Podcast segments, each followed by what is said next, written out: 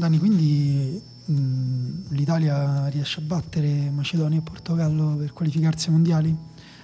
Guarda, sono abbastanza tranquillo perché si gioca in trasferta contro il Portogallo. Quindi? Secondo me andare a giocare a casa loro gli mette una pressione addosso che non riescono a reggere. Ah, è una ok, squadra che ha perso un europeo in casa una situazione del genere, quindi secondo me possiamo farcela. Va bene, quindi stiamo parlando di psicologia inversa quando tipo un, un, uh, un criminale ti punta la pistola, tu gli devi dire vai, sparami, sparami, vediamo se sei in grado. Esattamente. Così gli metti là e lui non ti spara. Bene, bella idea. Allora, questa è la trentunesima puntata di eh, Lobanowski, podcast tattico di Fenomeno, che trovate, a parte dove state ascoltando già, trovate su fenomeno.eu, Spotify, Spotify iTunes, dappertutto, Spreaker, dove sentite i podcast. Se ci sono altri posti che voi sentite i podcast e non ci trovate questo podcast, ce lo dite così noi lo mettiamo. Oh, esatto, questo commerciale è Daniele eh, V eh, Morrone, V per ehm, non lo sappiamo. Forse, Ve è lo una dirò. parola, forse è una parola composita tedesca di quelle che vogliono dire quando il cielo si apre e cadono le rane. Quindi questa è la puntata numero 31 come? Allora, ehm, senza fare nomi sparati, eh, allora, anzitutto mh, ricordiamo Gulam che si è infortunato, prima di infortunarsi era uno dei migliori terzini sinistri al mondo, tutto il Napoli l'ha celebrato con la maglia numero 31, quindi è prima di tutto lui e ci avviciniamo così ai pezzi grossi. Poi dinne te un altro, Ci sta Fellaini. mio giocatore preferito. Poi un altro dei tuoi giocatori preferiti, Pellissier. Sì, sì, è uno dei più grandi attaccanti italiani degli ultimi vent'anni, numero 31 del Chievo, maglia ritirata, salvo poi andarsi a fondare la società sua quando il Chievo eh, è fallito. Adesso ci sono due squadre di Chievo, però la sua credo sia, non so se l'altra, vabbè. Scusate, ho aperto una parentesi che non so chiudere perché avrei dovuto informarmi prima, però eh, lui sicuramente ha fondato la sua squadra e poi capiremo se anche l'altra squadra di Vabbè, ci stiamo girando intorno. Il Terzo vedere, 31 il più famoso della storia del calcio è Bastian Schweinsteiger. Allora, non avrei eh, sparato così in alto perché, eh, cioè, proprio più famoso della storia del calcio. Magari viene fuori che negli anni 30 eh, Gerd Müller, guarda, mi avvicino ancora di più a quello di cui dobbiamo parlare. Ha messo la maglia numero 31 una volta, che ne sai? Beh, il fatto è che Schweinsteiger No, è... il Chievo, il Chievo Verona è attivo a livello giovanile solo, quindi c'è solo la squadra di Pellissier. Oh, ufficiale quindi. Eh, Schweinsteiger è il secondo giocatore tedesco a aver vinto più titoli nella storia e il primo invece è quello di cui facciamo la puntata oggi. Esatto, che è eh, Thomas Müller, eh, giocatore che ehm, ab- abbiamo annunciato, cioè abbiamo scritto su- sui social chiedendo chi per voi avrebbe potuto vincere il pallone d'oro fuori dai primi quattro, perché lui in realtà non è mai stato un giocatore in eh, zona pallone d'oro, diciamo, il miglior piazzamento è un quinto posto, ma insomma comunque quando è arrivato quinto non è che qualcuno ha fatto oh ma come Thomas Müller solo quinto avrebbe dovuto vincerlo perché in realtà è anche un giocatore eh, da una parte eh, può rientrare in quella macro categoria dei giocatori sottovalutati ma è anche un giocatore molto antipatico. Sì. un giocatore che ehm, proprio a pelle sta ehm, simpatico a poche persone. Io farò una prima citazione che è da un blog eh, di tanti anni fa di Ayan Mir che tra l'altro ha scritto anche degli articoli per l'ultimo uomo. Io l'ho conosciuto leggendo appunto quella sua newsletter che si chiamava Too Many No Mind eh, Too Many Mind No Mind scusate scusa Ian se mi senti e, mm, che è un grande nostro ascoltatore cioè siamo ancora in contatto è un amico e eh, lui fece un bellissimo numero su Thomas Müller in cui fondamentalmente lo paragona all'anticristo. E c'è una frase in cui dice se un, un bambino un poppante vedesse Thomas Müller in inglese Thomas Müller giocare a calcio eh, istintivamente si coprirebbe eh, la faccia e gli occhi eh, dalla paura eh, dopo aver visto l'incarnazione di Satana cioè nel senso ed è, ed è vero io quando ho letto Thomas Müller e l'anticristo ho pensato cavolo in un certo senso è vero è l'anti tante cose quando si parla Sì. eh, di calcio, sia nel calcio contemporaneo ma anche nel calcio appunto degli anni 10, no? perché lui ha iniziato a giocare, ha iniziato ad essere un nome conosciuto negli anni 10 Andatevi a vedere gli highlights di Germania-Inghilterra 4-1 al mondiale del 2010, la partita della traversa con la palla che rimbalza delle due traverse prese da Lampard, ma una in particolare la parte bassa, la palla che rimbalza nettamente dentro, sarebbe stato il gol del possibile due pari sul 2-1 della Germania. L'arbitro non lo dà clamoroso, non c'era la goal technology e dopo uh, Thomas Müller segna il terzo, il quarto gol, 3-1 il quarto 1 e il 4-1 e poi mh, diventa anche capocannoniere lui di quel, di quel mondiale sì. e poi è arrivato fino ai giorni d'oggi. Sì, lui è presente in tantissime delle grandi partite che sono state considerate massacri nella storia del calcio contemporaneo, era contro il Brasile nel Maracanaso, era, no scusa, Meneraso, scusate, eh, chiedo scusa ai brasiliani, eh, contro il Barcellona, eh, due volte contro il Barcellona, una con anche quella che è finita 8-2 e devo dire che se c'è un'immagine che uno associa a Thomas Müller è lui che festeggia con le braccia in alto, la bocca proprio aperta completamente e sdraiato quasi per eh, terra. Esatto, quello è proprio da, da bestia satanica. Esatto. E Emanuele Atturo eh, lo scorso anno in un articolo in cui si chiedeva chi avrebbe potuto vincere il pallone d'oro che ehm, si sapeva già che non avrebbero assegnato perché France Football ha deciso, lo ricordiamo, dopo che la Ligue 1 eh, quando è scoppiata la pandemia ha interrotto il campionato eh, indefinitivamente senza riprenderlo a giugno e luglio e tutti dicevano Lewandowski eh, in questo bel pezzo Emanuele Arturo argomentava che ok Lewandowski per i gol però insomma siamo sicuri di volerci appiattire sempre su quel discorso no? di, di, Messi Ronaldo che ha segnato più gol che ha fatto più e è andato a parlare di, eh, appunto di Thomas Müller invece che ha avuto una stagione pazzesca. Lui appunto aveva notato che in questo secolo cinque volte il Bayern di Monaco ha fatto otto o più gol a un avversario europeo o tedesco e Thomas Müller è stato l'unico giocatore presente in ognuna eh, di queste partite che insomma è un dato eccezionale. E a proposito del pallone d'oro però perché prima di andare nella carne calcistica volevo mh, mm, citare una cosa che ha detto Thomas Müller dopo appunto l'assegnazione del pallone d'oro eh, a Messi, oppure forse questa l'ha detta quando non è stato assegnato il pallone d'oro. Comunque il fatto che non l'ha... Ri- no, no, l'ha detto dopo che è stato assegnato a Messi, perché appunto poi cita una cosa contemporanea. Ha detto quello che è successo col pallone d'oro è una disgrazia, è molto simile a quello che è successo a Ribéry nel 2013, che è l'anno in cui si diceva che Ribéry avrebbe dovuto vincerlo, invece no. Eh, questo mi motiva, lui, eh, Thomas Müller, il fatto che non l'ha vinto eh, lui, Lewandowski, mi motiva a riportare la Champions League a Monaco eh, e a mostrare a tutti quello che può offrire il calcio tedesco. È l'opportunità perfetta la prossima settimana contro il Barcellona. Secondo me è interessante il fatto che lui viva il fatto che non hanno dato il pallone d'oro a Lewandowski come... Mh, mm, una mancanza anche nei suoi confronti e del calcio tedesco. Sì, una mancanza di rispetto nei confronti del calcio tedesco. Quasi. Esatto, che, che, al tempo stesso lui rappresenta, no? il Bayern di sì. Monaco rappresenta, quindi, però anche il fatto che lui sappia di non essere il giocatore che si può prendere il premio, che si dovrebbe prendere il premio, i riflettori, eccetera, ma questa specie di comprimario che però al tempo stesso non è proprio esattamente un comprimario perché non è un mediano, non è un giocatore che eh, nascosto nella manovra. Thomas Müller lo vediamo, lo vediamo anche troppo, appunto, è presente in tantissimi momenti, però è vero che non, pre- non ha la presenza dei vari Lewandowski, Messi o anche Mbappé, questi Haaland. Ma anche nella storia del Bayern Monaco, lui in realtà ha fatto più di 600 partite e più di 200 gol, ma sai che soltanto una volta ha fatto una stagione di Bundesliga con 20 gol. Cioè, noi associamo comunque Thomas Müller al gol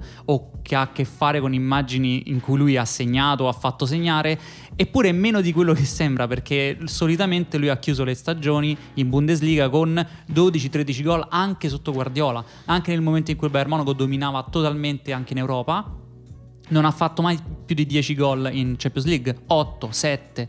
Quindi da questo punto di vista, se da una parte Lewandowski fa 40 gol a stagione e lui ne fa uh, 6, 7, 8 come in queste stagioni, è normale che poi tu lo vedi come uno scudiero del, della figura di riferimento e anche lui si è ricavato questa immagine adattando il suo gioco andando avanti con la, con la carriera. Sì, esatto. Um, infatti qual è la sua uh, qualità uh, più specifica? L'assist Um, sono dei numeri pazzeschi, tra l'altro, nella stagione appunto 2019-20 va bene Lewandowski, va bene tutto quello che vuoi, però lui ha fatto 26 assist stagionali, comprese sì. chiaramente le coppe. L'unico che ne ha fatti di più è Messi, cioè l'unico giocatore che poteva competere con Thomas Müller è stato Messi. esatto.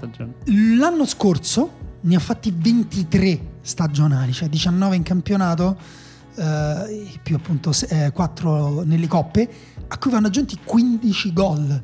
Quindi, no, cioè 15, cioè 15 gol da soli sarebbero comunque tanti per un trequartista. Lui ha fatto 15 più 23 assist. Quest'anno siamo già, aspetta che stavo cercando, ecco 14. qua, a 11, 11 assist e 5 gol in Bundesliga tu dici già 14 assist Sì, perché sono 12 in Bundesliga e 2 in Champions League. Allora, evidentemente ho così. delle statistiche non aggiornate io, grazie Daniele. E poi se si va a guardare effettivamente anche le statistiche um, più approfondite, uh, oddio, come si chiamano? Mi sono dimenticato la parola americana quando... Avanzate. Avanzate, però. Eh, Thomas Müller è nel 99 percentile, ovvero è nell'1%, credo che tra l'altro ci sia solo è lui, lui degli attaccanti trequartisti ad aver fatto più uh, assist per 90 minuti, 0.6 assist per 90 minuti. Questa è Easy che sottolinea con se si è entrato, non so se è entrato nel microfono il cane Gabbaia, però sottolineava con grande tempismo uh, questo dato piuttosto incredibile perché questo significa che una partita su due lui fa fare gol a un compagno, cioè fa l'ultimo passaggio, poi fatto questa distinzione, tra poco ti dico perché. Entriamo proprio anche nello specifico negli XA, cioè gli X assist, anche lì 0.39 per 90 minuti del 99 percentile, esatto, quindi l'1% anche nel creare occasioni eh, che possono diventare assist, non per forza che siano assist. Poi un dato secondo me um, interessante perché ti fa capire il tipo di giocatore, lui ha pochi XG totali, cioè esatto. lui ehm, considerati i suoi tiri, il volume di pericolosità lo piazza al cinquantesimo percentile, cioè la metà. Ma se guardi i suoi gol senza rigori è eh, nel 78 percentile, quindi nel 22% di trequartisti migliori, che significa che quello scarto dal cinquantesimo al, 28, al 78 percentile è, è la capacità è di trasformare, è, il talento, talento di fare gol. Lui fa è vero che fa pochi tiri, ma fa anche tiri difficili, perché gli XG sono anche la difficoltà del tiro, cioè lui si prende tiri magari con il giocatore attaccato, eh, storto, con il portiere in uscita e in quel caso dovrebbe in teoria non segnare e invece va a segnare. Oh, aggiungo l'ultima statistica, mh, mm, utile per quello che diremo tra poco, è nel 99 percentile, quindi ripeto ancora una volta, probabilmente solo lui o qualcun altro, pochi altri, nel ricevere più passaggi eh, progressivi, cioè quelli che fanno avanzare la squadra. Il che significa che se proprio dobbiamo dire, a parte il re degli assist, vabbè, quello è una questione numerica, anche questa è una questione che ho introdotto a livello numerico, però secondo me a livello visivo è un piacere per gli occhi, è un piacere per chi guarda calcio e gli può venire, eh, gli può dare, gli possiamo dare la corona del re degli smarcamenti. Sì, esatto. Eh, mi piace infatti questa cosa che tu hai detto, non soltanto di progressive passes, cioè non è che lui fa i passaggi, lui li riceve. Li riceve, certo. Li riceve benissimo perché si smarca benissimo e da questo punto di vista anche la distanza che lui ha rispetto al tiro, quando, cioè dalla porta quando tira, in questo caso nella, nella distanza è 13,70 per 90 minuti, cioè lui solitamente tira pure da lontano. A volte va a ricevere dietro la difesa e tira da lontano. Questo è particolare perché gli XG, quindi in questo punto di vista, sono così bassi anche per questo, perché tira da lontano, sì, tira da situazioni quella... strane, si crea situazioni molto particolari, nonostante sia bravissimo a smarcarsi, come hai detto. Esatto, quella che hai detto te è la media, quindi alcune sì, volte lui segna tutto volte... da mezzo metro e quindi molto spesso invece calcia da fuori, come hai detto te, con l'uomo addosso. Oltretutto poi c'è il discorso tecnico, no? Sì. Cioè, non parli- parliamo di un giocatore che effettivamente se è poco riconosciuto come uno dei migliori degli ultimi 10-12 anni, e secondo me è fuori dal dubbio che lo sia, a parte per quello che ha vinto, non abbiamo citato tutti i trofei che ha vinto col Bayern di Monaco, con la Germania, però insomma, quello c'è Wikipedia.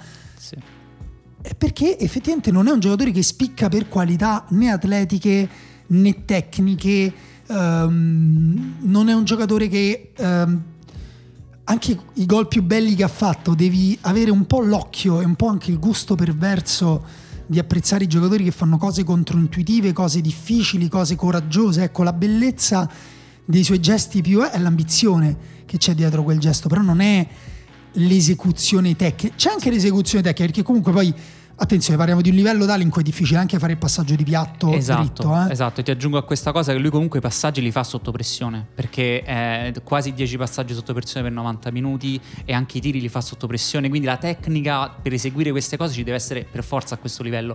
Però hai ragione, secondo me è più creativo che tecnico.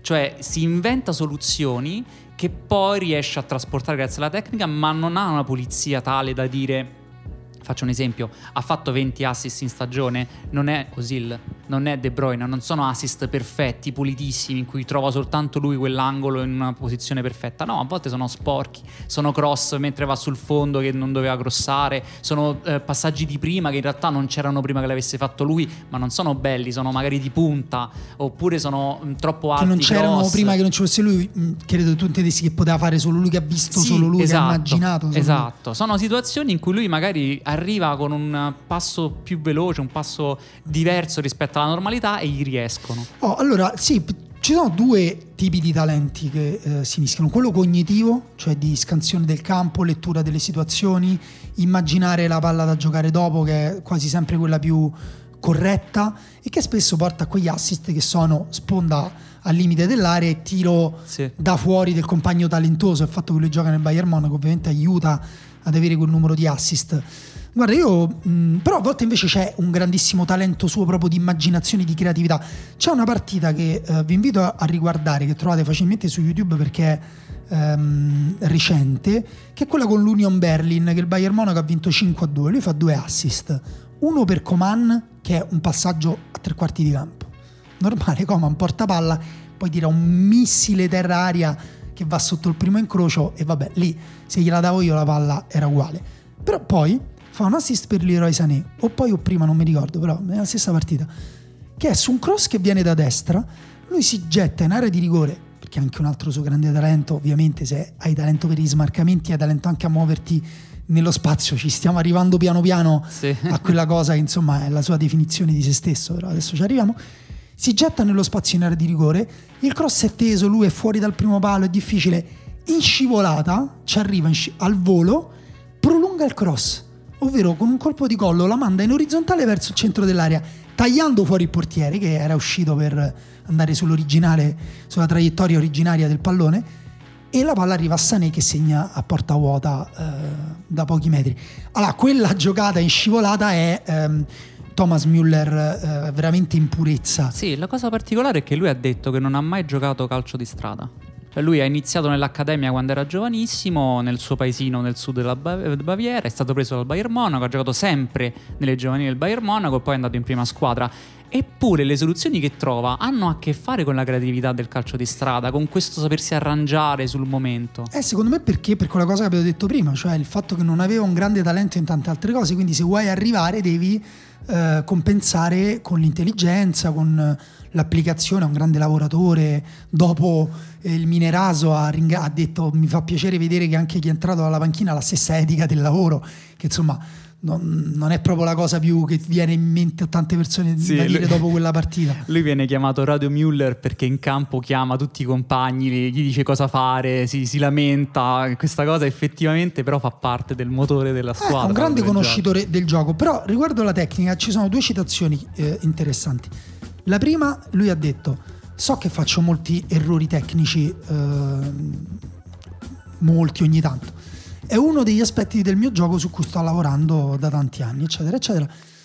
Poi ci pensa e dice, mm, i giocatori che di solito fanno la differenza sono dei grandi dribblatori, molti sono veloci, altri hanno un grande repertorio di movimenti e finte. Questi giocatori hanno bisogno di una grande tecnica per fare eh, anche tanti eh, dribbling. Io non sono un grande dribblatore, Nell'uno contro uno, eh, l'uno contro uno non è il mio forte.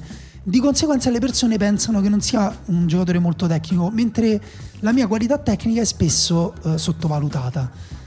E c'è un'altra cosa che ha detto in un'altra intervista che è, però io prendo consapevolmente molti rischi. Questo l'ha detto nel 2011, sì. quindi più di dieci anni fa. Mm, sulla strada del gol io spesso provo a fare cose che, una, che magari sono una grande idea, ma anche sono anche cose molto difficili da fare. Gli errori capitano, eh, ma quello che, che io dico a me stesso è vabbè è andata, proviamoci la prossima volta. Nei report spesso c'è scritto ci ha provato molto ma ha fallito. Ok, allora significa solo che non ha funzionato. Io provo tanto e sbaglio tanto. Questa è bellissima e eh, anche il suo profilo statistico lo, lo rivede questa cosa perché lui nei passaggi completati nella breve distanza eh, completa l'82% per 90 minuti, che è bassissimo, è nel ventunesimo percentile, cioè lui sbaglia perché prova azioni molto ambiziose e questo ovviamente ne abbassa la, la percentuale, ma non è detto che sia una cosa negativa, perché nel calcio, come sappiamo, basta quel passaggio ben riuscito per mandare in porta il compagno, non devi necessariamente fare tutti perfetti. Sì, guarda, se vi guardate gli assist di, di, di quest'anno, ne fa uno ad esempio a Goretzka in cui prova a fare il filtrante, glielo respinge il difensore che ha davanti, la palla gli torna, rifà lo stesso filtrante stavolta passa.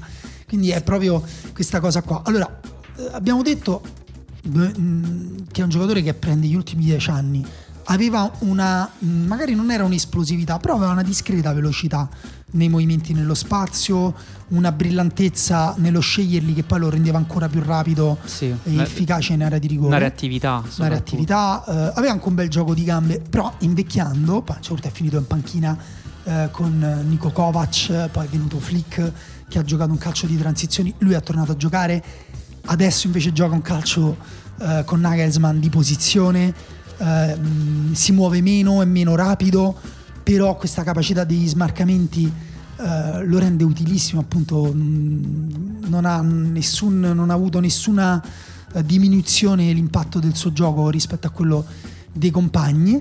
Qual è il suo grande talento? Lo ha detto lui, l'ha detto lui eh, adesso appunto a 32 anni, questa cosa l'ha detta quando ne aveva 22 nel 2011. Ha detto, ehm, chiedo scusa ai tedeschi che ci ascoltano, Ich bin ein Raumdeuter, Eh, lo faccio pronunciare a un computer che lo pronuncia meglio, quella parola importante. Raumdeuter. Eh, ancora, Raumdeuter. io potrei stare giorni a sentire quelli che pronunciano le parole. Che significa cercatore di spazi o investigatore di spazi. Interprete degli spazi, ho Interprete letto. Mi è piaciuto molto perché cioè, lui non soltanto li cerca, ma li legge e, e li, li sceglie gli spazi. Eh certo, perché, lo, li devi creare. perché lo spazio è lì, poi sei tu che lo Esatto. devi attivare. Lo Questa devi... è una bellissima citazione di Guardiola. sì. Molto bello. E- ed è appunto, eh, questo è Thomas Müller, no? lui lo diceva ehm, dieci anni fa, lo dice ancora adesso e questa cosa io lo accompagnerei ad una bella definizione di Jonathan Liu che invece ha- gli ha dato sul Guardian eh, lo scorso maggio. Perché ha detto la, la distanza, lo spatial distancing, eh, forse potremmo quasi dirlo il distanziamento fisico, eh, già che siamo In tema, sì. in, in periodo da Covid. È, è tutto il lavoro di Müller, un a ghost player for a ghost game, dice lui.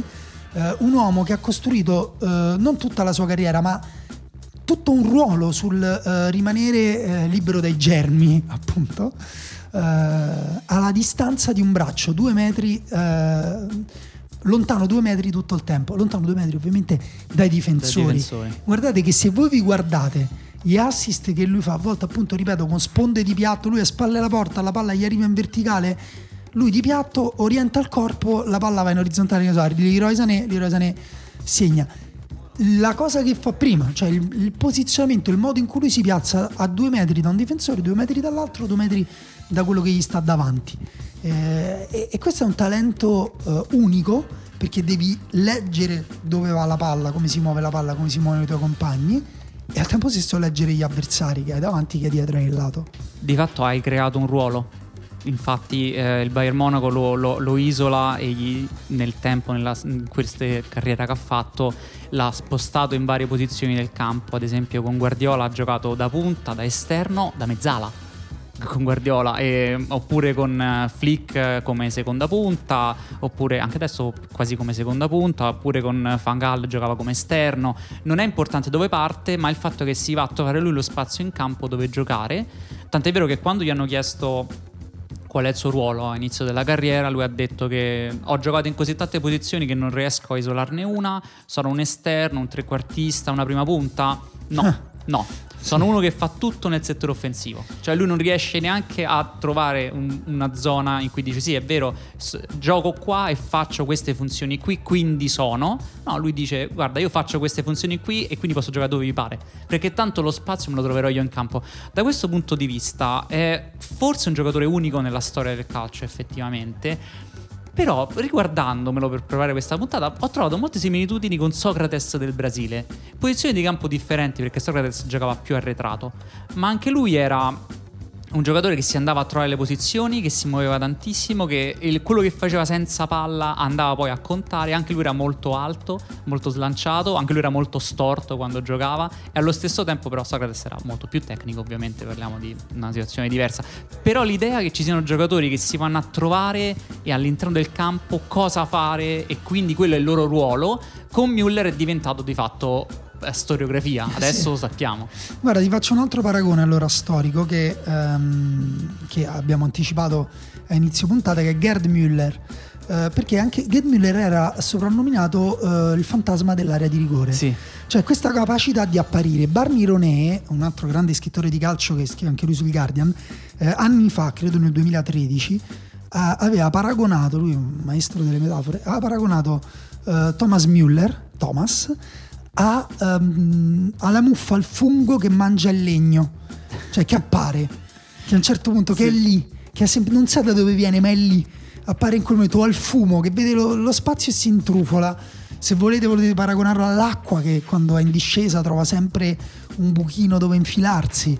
E- ed è questa, è questa sua impalpabilità che secondo me lo rende veramente speciale e veramente unico. Abbinata poi a una tecnica, attenzione, eh, magari non eccelsa, però col fatto che lui la sappia adattare a quelle sue idee lì, diventa comunque anche quella unica, eccezionale. Posso fare un esempio da... anche questa la trovate facilmente, perché è una partita di poco tempo fa, Germania-Macedonia, l'assist di Müller per eh, Timo Werner. La palla gli arriva, lui è spalla alla porta, la palla è alta, lui lo fa al volo, di collo, con un movimento sgraziato, come ha detto Daniele, lui spesso si trova buffo, che manda eh, in porta Timo Werner. Anche Timo Werner, fino a che lui fa quel gesto Non- non- non lo strano, sapeva, sì. non, non aveva pensato, oh guarda ho il difensore dietro, quindi eh, cioè alla, alla, diciamo alla mia destra dietro le mie spalle perché la palla l'aveva già superato verso sinistra, se lui fa quella cosa là io sto in porta. No, lui era disattivo diciamo. Thomas Miller ha attivato quella zona di campo dove ha fatto venire il pallone e ha attivato Timo Werner. Una tecnica funzionale, direi. Cioè Sì, lui funzionale, pensa però cose cose assurde. po- esatto, lui pensa le cose e ha la tecnica per poterle fare, ma sono cose che in realtà a volte neanche ci dovrebbero essere. A volte dici "Ma perché fai quel movimento lì e ti, ti giri in quel modo?" Eppure riesci nelle cose.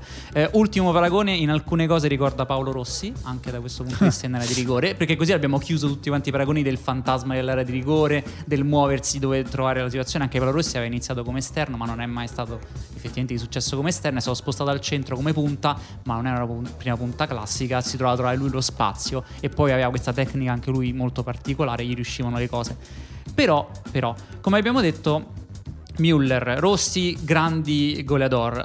Lui invece si, sta, si è ricavato nel tempo il ruolo, mm, diciamo, la caratteristica del rifinitore delle giocate.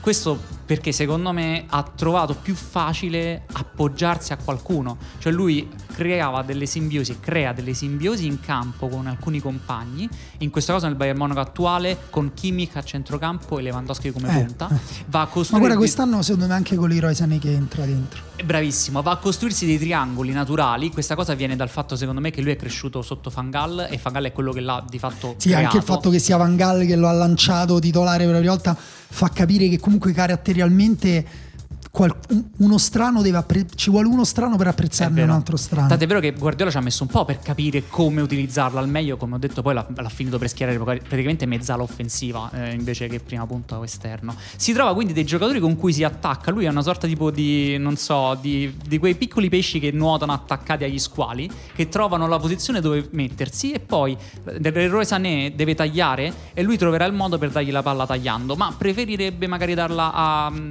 Lewandowski e allora si mette in posizione del corpo per poi darla a Lewandowski. E tu se vai a vedere le partite, in realtà prova le stesse azioni più volte. Non è che sono azioni uniche, proprio che lui inventa sul momento, a volte lui le ha provate più volte. Sì, sì, il l'ho- passaggio per detto, Lewandowski. anche nella stessa azione, Sì, nella stessa azione. E quindi giocare nel Bayern Monaco con giocatori più o meno stabili che si possono conoscere nel tempo ha aiutato anche a crescere questa cosa, secondo me, e farlo rifinitore più che essere lui il finalizzatore. Va bene, io penso che abbiamo descritto bene perché ci piace, perché è unico Lewandowski, perché andiamo oltre anche un pochino gli stereotipi, no? Il tedesco, la cosa. È un è una persona magari affascinante per quanto si stacca dal, dai calciatori contemporanei, mediatizzati, insomma, non ha un tatuaggio.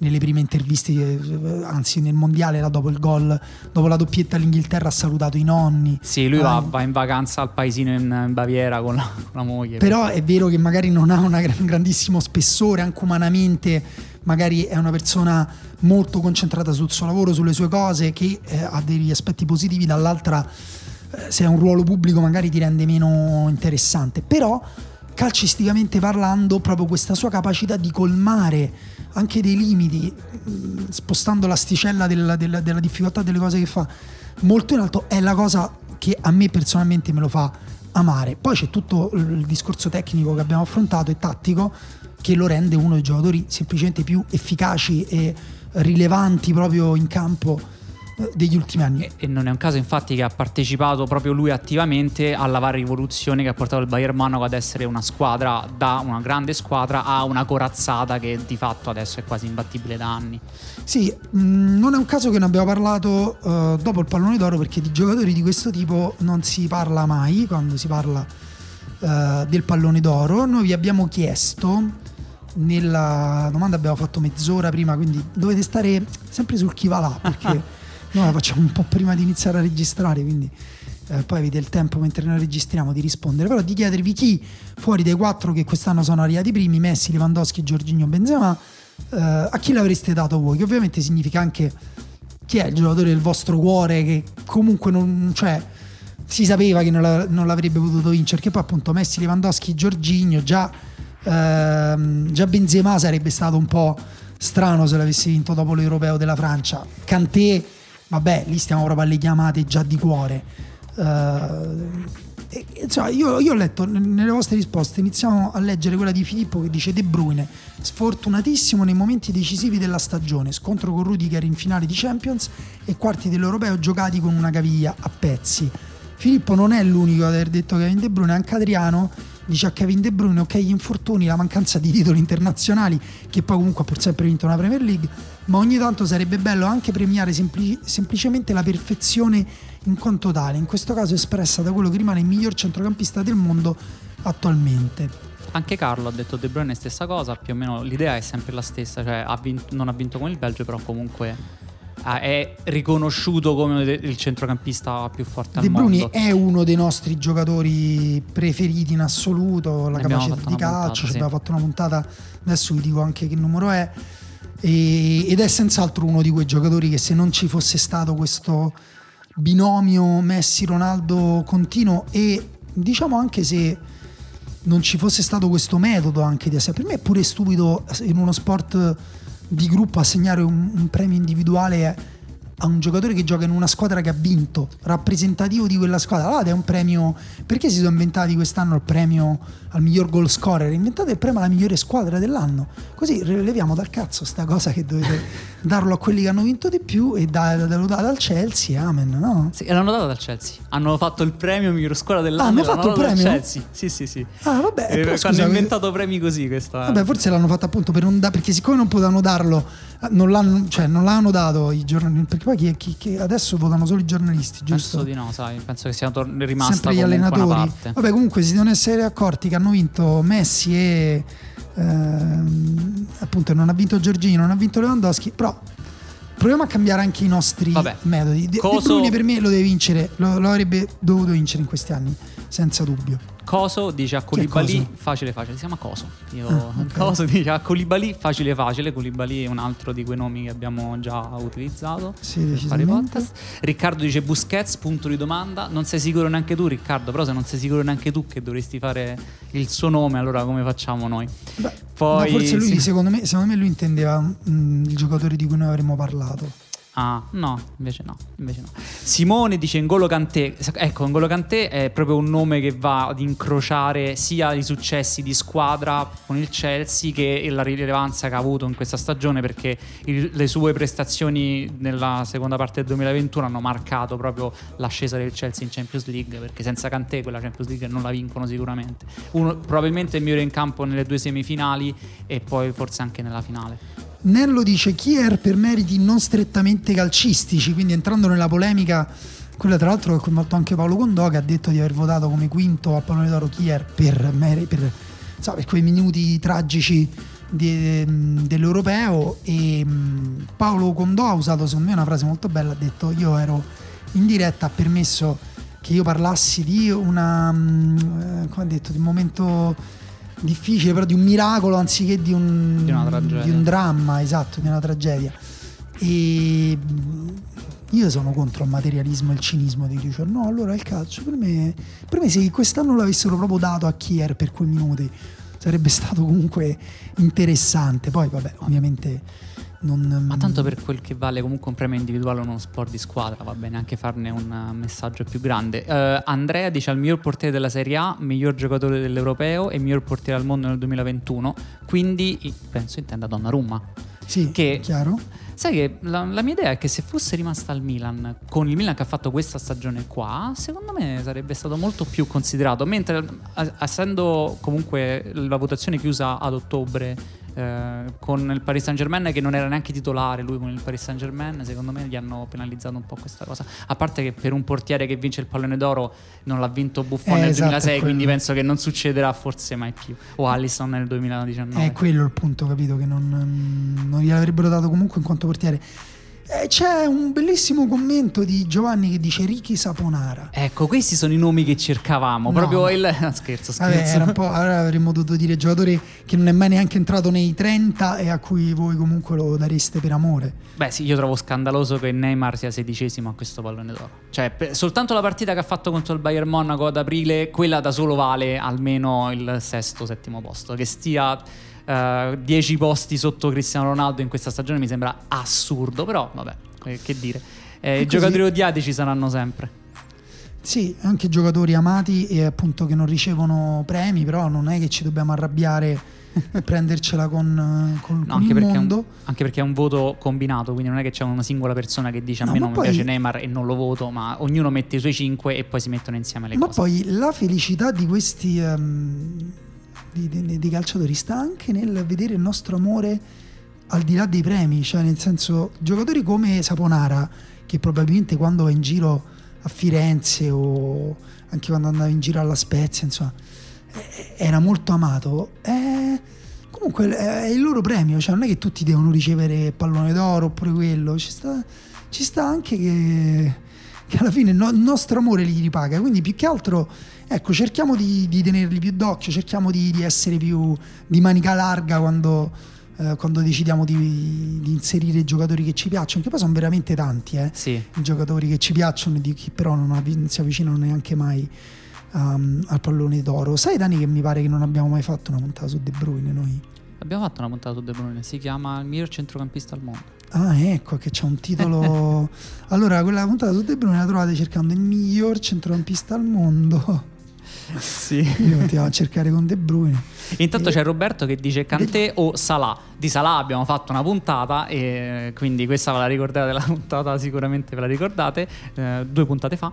E, e Salah effettivamente è un altro nome che probabilmente eh, ha, ha- è costato il fatto che si è fermata a ottobre la votazione, se fosse continuata perché ricordiamo che le partite migliori le ha fatte proprio in questo periodo contro il Manchester City Sì. o in Champions League ha fatto delle partite incredibili e Salah è finito settimo quest'anno. Pietro dice totalmente random e slegato dai risultati dell'ultimo anno ma lo darei a Mbappé, most valuable player eh, al mondo.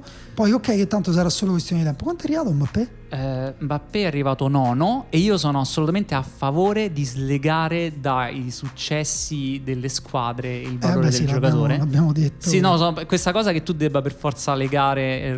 eh, Giorgini ha vinto questo, questo e questo, e quindi ha fatto una stagione migliore di magari eh, Salah. Io tenderei a dire che no, se guardi le partite Salah ha fatto una stagione decisamente superiore rispetto a quasi tutti quanti i giocatori del mondo. Sì, vabbè, allora Ci piace anche detto- così, no? Tu hai detto risultato più scandaloso Neymar sedicesimo, io dico risultato più scandaloso Cristiano Ronaldo davanti a, Messi, a Salah.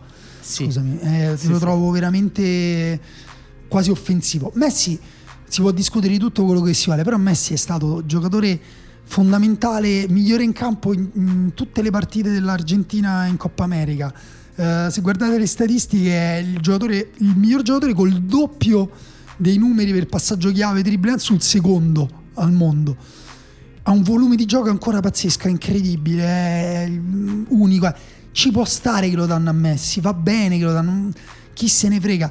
Però poi sono le altre cose che a me a volte mi, mi straniscono un pochino di più. Per me anche Haaland che non è nei primi dieci. Strano, per me anche Haaland sopra Cristiano Ronaldo tutta la vita. Eh sì, dopo la stagione che ha fatto, comunque sta continuando a fare. Eh, la cosa di Haaland e Mbappé è che siamo abbastanza certi che saranno, no? Tra massimo due anni, saranno loro due a contendersi i palloni d'oro per come stanno andando le loro carriere. E direi che con questo qua possiamo anche finire la puntata. Direi E- di sì. Sì. E, mm, quindi la V non la dici neanche stavolta. Qualcuno c'era andato vicino l'ultima volta a dire. Mm, Qual no, era non l'intuizione? penso. Qual era stata Non penso, non penso proprio. Molto ridere, ha detto qualcosa. V per. Che aveva detto? Non non lo- non- Vabbè, non me lo ricordo, però vabbè, secondo me la chiave... Ah no, perché, era, perché avevamo detto che hai dei parenti in Russia. Sì. Forse, e se quella V fosse per quinto?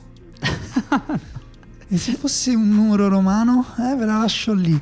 Comunque, Daniele, grazie Daniele Morrone. Grazie Eh, a te sono- Daniele Manusia e un saluto Ma a si tutti dice quanti. Manusia. si dice Manusia. E ci, no, non è vero. Ci sentiamo prestissimo tra due settimane. Torneranno quando si rientrerà anche nel vivo anche gli speciali di Champions. Quindi state pronti, state pronti, state attenti. Ci vediamo prestissimo. Grazie mille. Ciao. Ciao.